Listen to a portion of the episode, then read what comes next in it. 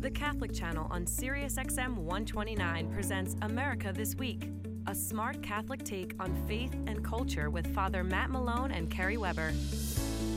Good day. I'm Kerry Weber, executive editor for America Magazine, and my co host, Father Matt Malone, is traveling today.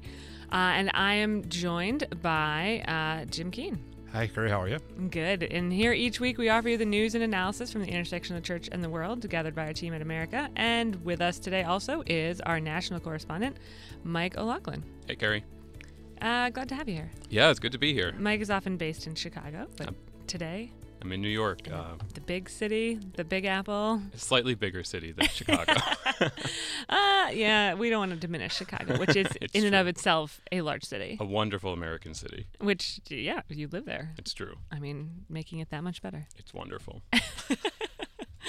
Uh, well, thank you both for joining us today. We're really very glad to be here. Uh, and speaking to his own past and to the potential change that uh, it will bring for his life and for our society is John Miller, who is here with us today. He's a former reporter for the Wall Street Journal. He's a great writer. He's um, contributed to us a number of times. So, welcome to the show. Thanks. Thanks so much for having me, Carrie. Uh, so your article is called "My Ancestor Owned 41 Slaves. What Do I uh, Owe Their Descendants?" This is a pretty heavy question, uh, and I wonder if we can just start with how you learned th- about this information in the first place. Um, I have a cousin who is fascinated by genealogy, and she's spent much of the last 10 years just digging into family history of all kinds. And I think in 2013, she found out that there was a man in Texas in the 1840s who was my great grandmother's grandfather who had enslaved 41 people. Um, and this was a big shock. Uh, I sort of assumed this was true. My, I grew up in Brussels. My parents are expatriates from the U.S., but I knew that they had roots going back into the 18th century of Irish and English and Scottish immigrants, many of whom had embraced slaveholding as a, a way of life. Um, but what really struck me is how close it was. That this was I, I knew my great grandmother. She was lived to be 98, I think, and I was 10 when she died. So I, I have memories of her physically, and it was her grandfather who had enslaved 41 people. So the fact that it was that close made it seem like history was very close in the way that I had never it never hit me like that before. And so I kind of resolved. I thought, you know, this is pretty interesting. I'm a writer. You know, here's something I, I should be writing about. And so that's what planted the seed um, that turned into this piece.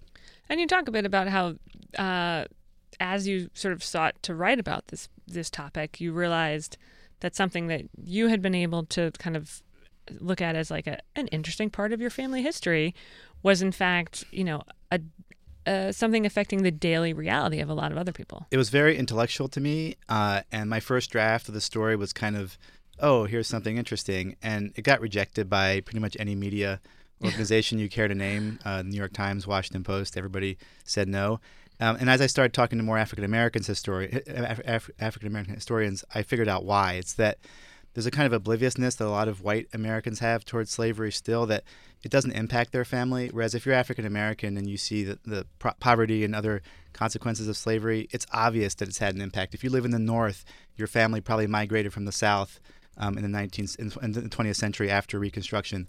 So slavery is something that's there. It's a ghost that haunts you every day, and it's not the case for white American families. So as I sort of integrated that into my thinking and started reporting on what some white Americans were doing to try to atone for slavery, it became a reported piece and something that actually was better. And um, America got the best version of this story. I'm happy to say. We're happy to say that too.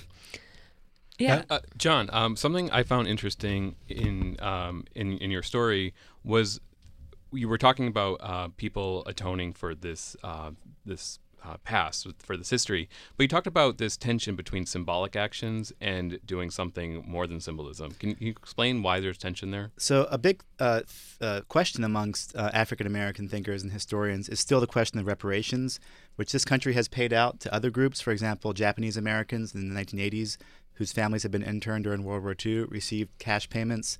Um, Germany uh, compensated Israel for the Holocaust. So, there's historical precedent of nations doing this kind of thing. And so, it's still a question whether um, this bill that was introduced by John Conyers, a, a congressman from Michigan in the 80s, um, it, which calls for state reparations, whether uh, it's going to ever have a life, a, a legislative life in this country, and people still hope that it will.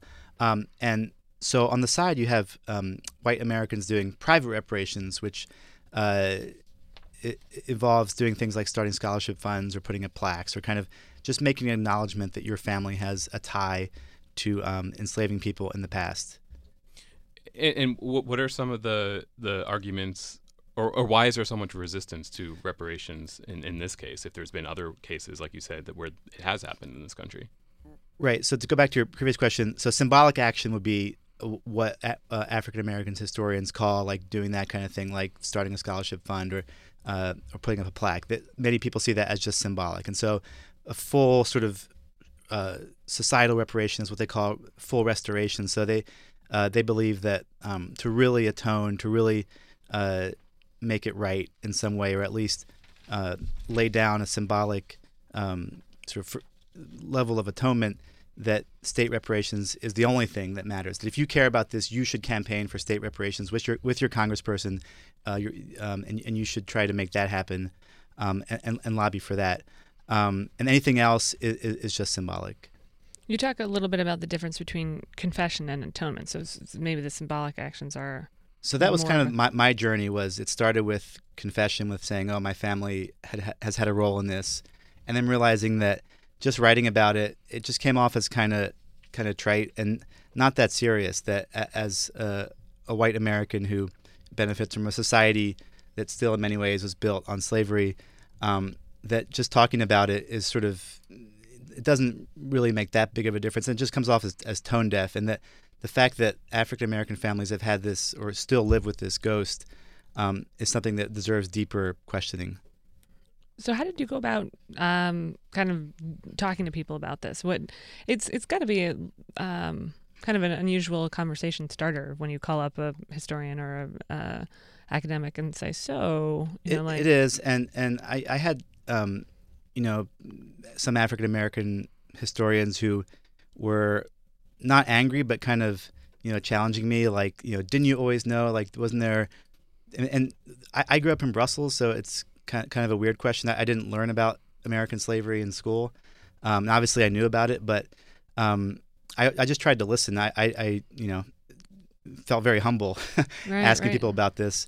Um, but I mean, once you re- once they realize that you're doing serious reporting and that you care and that you're reporting on both on all the sides and that you are actually looking up stories of people who are doing this kind of symbolic uh, atonement. Um, I met a woman named Christina Browne who made this movie called Traces of the Trade about her Rhode Island family that had enslaved um, thousands of people in the 19th century. Um, and she is part of this network called Coming to the Table, which brings together descendants of um, people who were enslaved and people who had enslaved other people.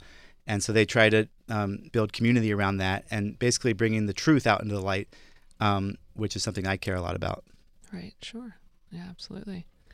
One point you made here in the story, John, that you can uh, everyone can read that at AmericaMagazine.org, is that in some ways places like Germany, in in the aftermath of World War II, they really did have a reckoning with what they had done to the Jewish people and to other populations, but Americans have a hard time seeing slavery as, in some ways, a real defeat in our national purpose and our morality, and we so we have a hard time coming to terms with it as a nation. I'm sorry, Mike asked that question before, and I didn't properly answer it. Um, yeah, that's right. Uh, a lot of Americans, and there's a, a number in, in the story um, surveyed, um, don't believe that any reparations are necessary.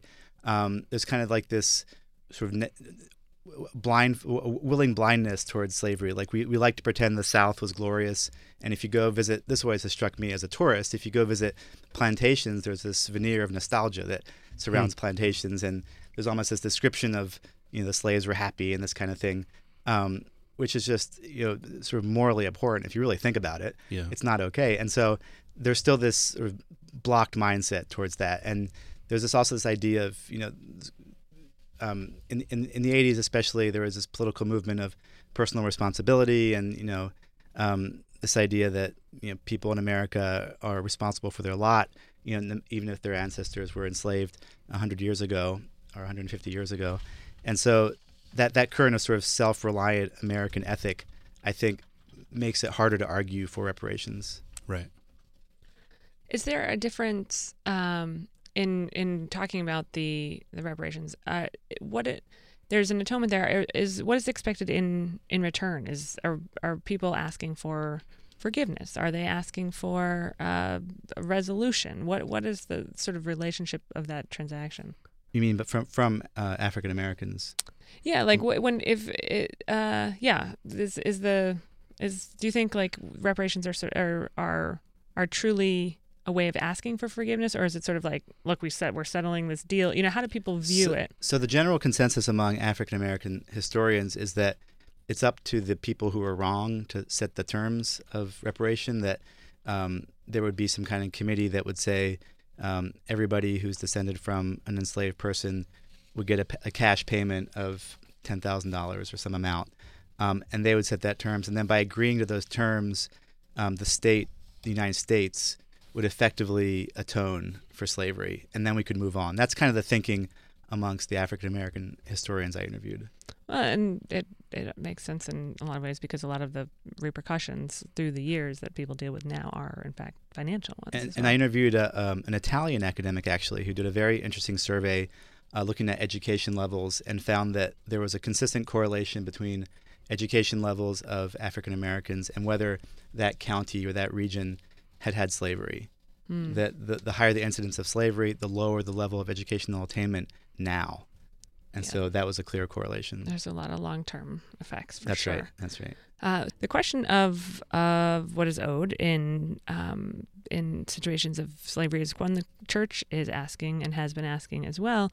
Um, particularly the Jesuits, actually, the Maryland province of the Society of Jesus uh, owned slaves and then sold those slaves to uh, finance the start of Georgetown University. Yeah, and I think, Kerry, uh, this is something that for a long time, just recently, the university and the province sort of came forward and said this was a wrong that we committed and we are asking for forgiveness. But it wasn't that long ago, and I think that the history, the, the church has not always had a great record on this stuff. No. And for a long time, the Jesuits defended their actions by saying, well, we kept the families together as if owning another person was a salutary uh, effect, uh, you know, uh, um, and that they said, well, we were nicer to them than most slaveholders were. And so this has been a very welcome development, I think, saying, no, we did something that was morally wrong and we, we have to accept responsibility. Sure. And Georgetown has been trying to do some of the things that you've been describing, John, those, those sort of personal um, uh, actions of atonement or sort of smaller scale as, as their individual institution. Uh, and they've been offering um, scholarships to any of the descendants of the enslaved peoples uh, that they had owned, um, and working on some some other. So I think they're putting up a plaque. Um, so that's an example of private um, uh, atonement, which I'm talking about. I talk about in the story, yeah. which contrasts with um, state reparations, which a lot of African American historians still think is the the better way to go. Yeah.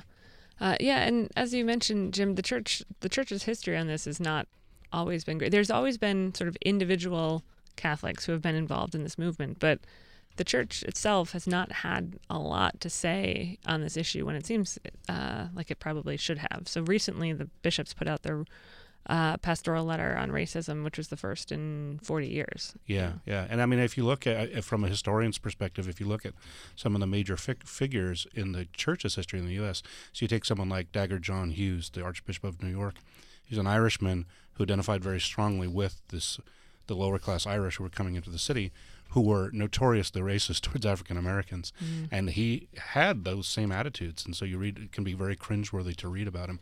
Someone uh, you can read a biography that's very praiseworthy of him, but you have to deal with this reality: is that he d- did not see African Americans as equal to him.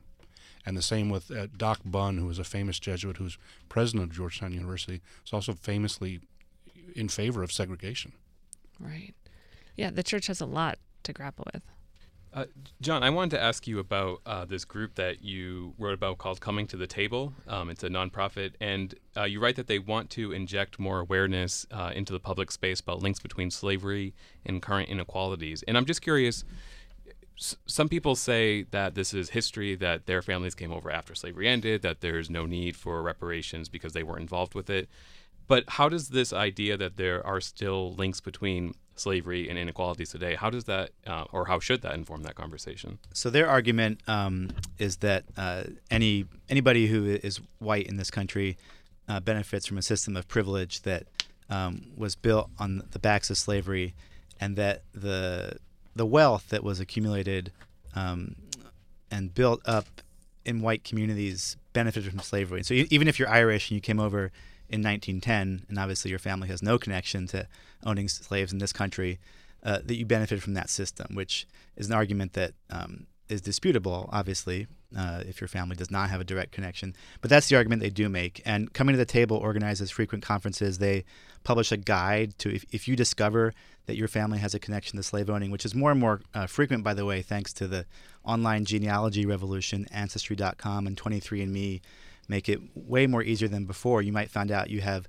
a, a cousin who's African American that you didn't know about and Ancestry.com has published the slave schedules of the 1850 and 1860 census, which lists the uh, not the names but the ages and genders of people that were enslaved. And so, if your family has a census report that says that, then the connection's obvious.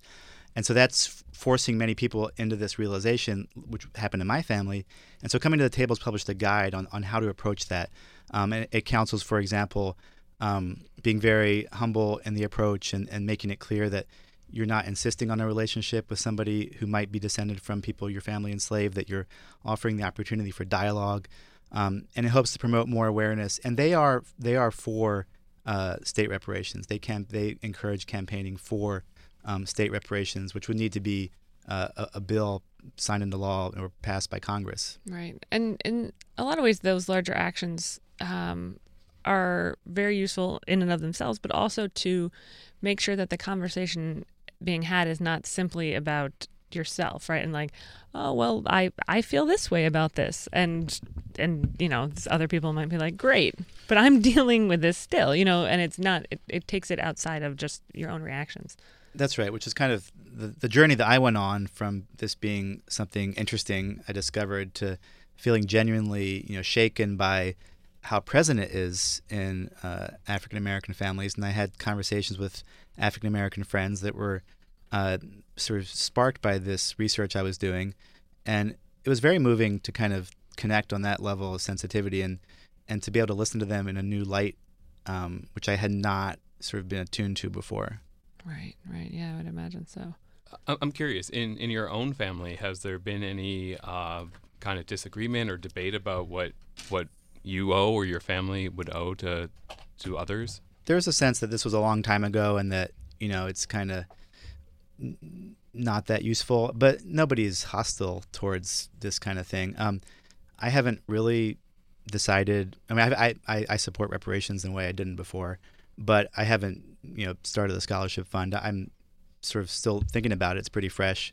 Uh, yeah. So I, I don't know if my family is you know eat or I mean that people are they feel guilty, but there's not a strong sense either way. I mean, I guess acknowledging the truth uh, and sort of being ashamed of it in a way, but not, you know, obviously overcome uh, to the point of paralysis. But yeah, being aware that there's a wrong there that is still present. I think that's happened in a, in a positive way in my family.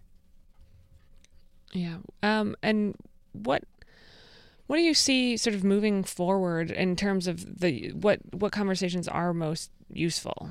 So, uh, coming to the table reports that since the, the, the Trump election and sort of resurgence of, of white nationalism, uh, in this country that there's been an increase in interest in, in coming to the table and trying to reaffirm dialogue and, and kind of engage on a more truthful level. I mean, the political environment right now uh, is very fraught, obviously. Um, and so I think the most useful conversation is just acknowledging the truth and, and going from there and um, giving voice to this argument. It's very important, the argument about atonement and private reparations. And I don't think anybody argues that starting a scholarship fund for the descendants of people your family enslaved is bad necessarily, but it shouldn't obscure that there's a greater wrong that our society uh, still lives with every day today. Right. Yeah, and I think I think sometimes one of the most frustrating things about the kinds of conversations being had today is people seemingly unable to agree upon sort of what the wrong is or whether there still is a wrong or you know those basic facts you know it's such a loaded word these days somehow the like the actual truth is is flexible or debatable uh, and that that makes that can complicate these conversations because you know the, I I think I don't I don't think that it is debatable that the effects of slavery have affected generations after each other, but One one thing that might. struck me, and this is not in the story, but my cousin dug up these uh, diaries that one of my great great great great grandmothers had kept, and in the diaries they're written in the 1860s and 70s, and she describes uh, the slaves being freed, and then they're living in the, the village around around the family, and she describes like her fear of these people that her family had enslaved a decade ago before the Civil War, and she writes about how they bought these new dogs to protect themselves against the African Americans living in that village. And you just see like this sort of structure of fear and inequality and tension that starts in the 1860s and just keeps going. And one year leads to another, and we're in 2019, and you still have fear, you still have tension, you have millions of Af- African Americans incarcerated, you have urban ghettos, and I see a direct connection, even more so having done this research. In, in your research, were there any moments of hope that things could get better from here? Or are we entering a time where things seem to be getting worse? I'm curious what you think. I think the the stories of people reconnecting. There's a woman profiled in my story who um, uh, found the descendant of, of of of people that her family had enslaved, and uh, the African American woman was initially resistant to being friends, but they ended up uh, forging a relationship. And so those personal connections, I think, are um, healing.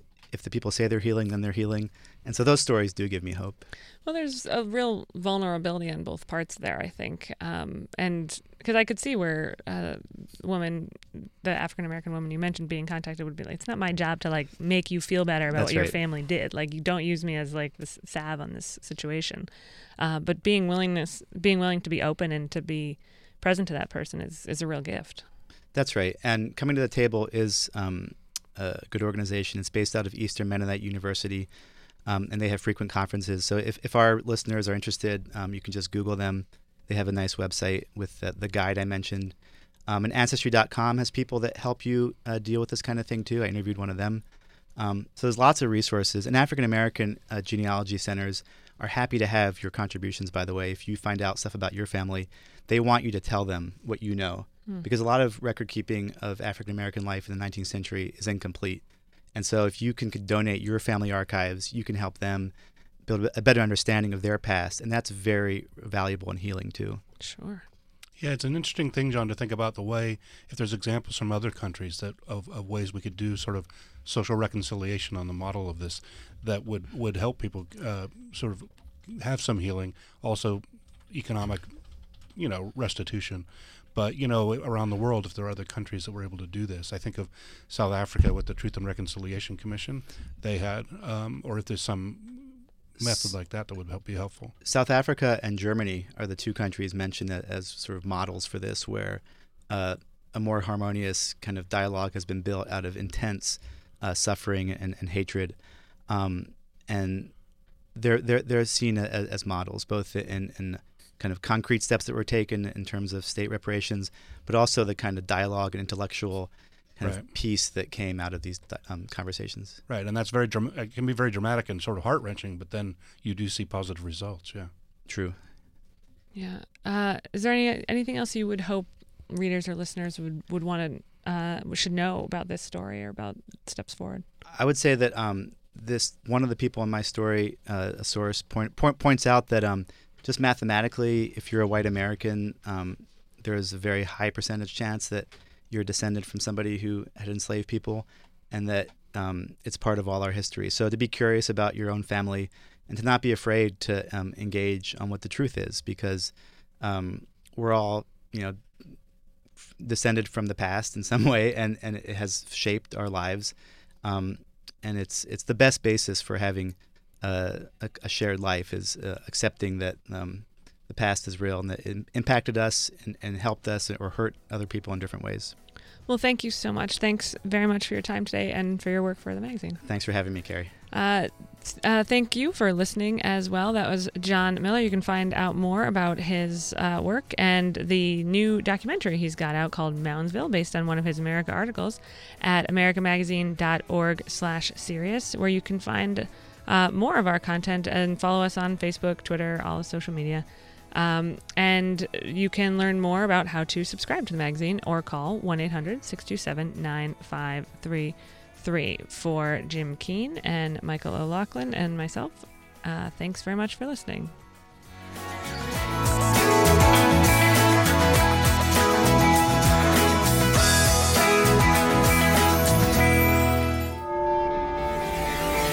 Listening to the Catholic Channel, Sirius XM 129.